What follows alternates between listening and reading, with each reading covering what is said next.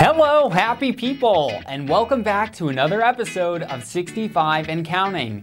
I'm your host, Adam Fry. I'm a certified Medicare planner, and I'm here to ask the important questions that you want answered by industry professionals. This show is for everyone and anyone coming up on that important milestone of 65 years old. That means retirement, it means Medicare eligibility, or it means that you're just plain interested in the world of retirement planning. Whatever it is, on this show, you'll hear from the people that know it best. Hello and welcome back. This week, we're going to shine the educational spotlight onto a type of Medicare Advantage plan available to individuals who meet certain requirements. But everyone should listen because you may have a loved one who could use some help.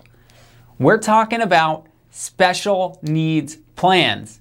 What are they? Who can have one? And why would you want one? We can break down special needs plans into three different categories. There are chronic condition special needs plans for our friends with qualifying chronic conditions. There's dual eligible special needs plans. These are for our friends who are on both Medicare and Medicaid.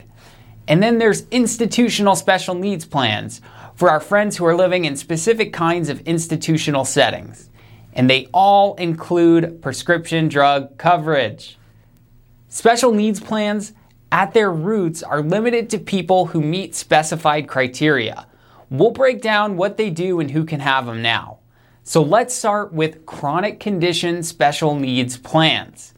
Certified Medicare planners like me call them CSNPs or CSNPs and they're limited to people with special medical needs relating to specific severe or disabling conditions.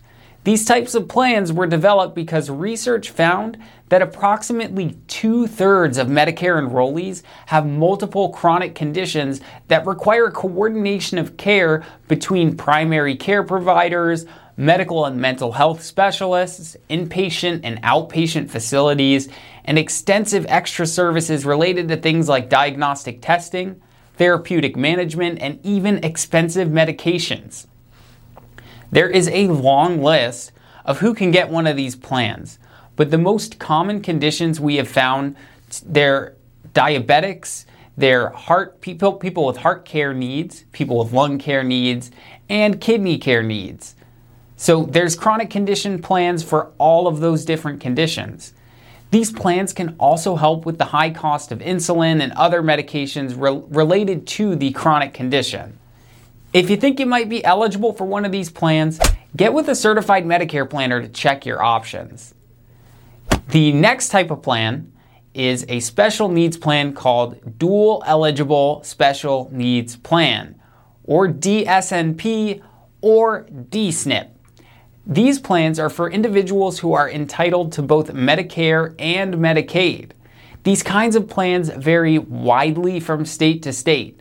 They provide individuals Medicare and Medicaid benefits under a single managed care organization. These programs are designed to give assistance with Medicare premiums and cost sharing. And this assistance with premiums and cost sharing is also known as a Medicare Savings Program and they generally fall under four categories. The first of which is a qualified Medicare beneficiary, or QMB. In this category, the program will help pay premiums, deductibles, coinsurance, and copayments for both Part A and Part B. That means that when a qualified Medicare beneficiary enrolls into a Medicare Advantage plan, they do not have to pay more than the cost sharing what any minimal copayment would be under Medicaid. The next category is a specified low income Medicare beneficiary program, or SLMB, and that helps pay the Part B premiums along with the qualifying individual or QI program. The Qualified Disabled Working Individual, or QDWI program, will pay the Part A premium for certain disabled and working beneficiaries. So, these kinds of plans can be quite beneficial to anyone with a qualifying low income. And like I said earlier, meeting these qualifications can vary greatly depending on which state you live in. so it varies from state to state. If you think you might be eligible and would like to dive deeper into DSNPs or dual special needs plans that could be available to you, get in touch with a certified Medicare planner. Finally, there are institutional special needs plans, or ISNPs, or ISNPs. These types of plans, uh, they're limited to Medicare eligible people who for 90 days or longer have had or expected to need the level of services provided in a long term care facility, a long term facility, or an intermediate care facility for mentally disabled or an inpatient psychiatric facility. There's also special ISNPs for those people who still live in the community, but they require the level of care that you find in an institution. Another great thing about these ISNP plans is that the enrollment period for these plans is continuous. That means that as long as someone is institutionalized, they can continue to change plans for the duration of their stay up until 60 days after they no longer meet the definition of institutionalized.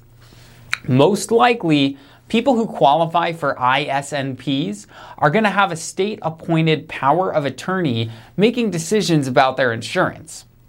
So, if you believe that your loved one may benefit from this, get in touch with one of our certified Medicare planners to help make an informed decision. Wow. Whew. That was a lot of information. I'm going to cover each type of these special needs plans in the coming episodes on our educational spotlight specials. But that's SNPs in a nutshell. So thank you so much for tuning in. Don't forget to follow our page, like this video, and share it with all your friends. And as always, have a great week and a happy holiday.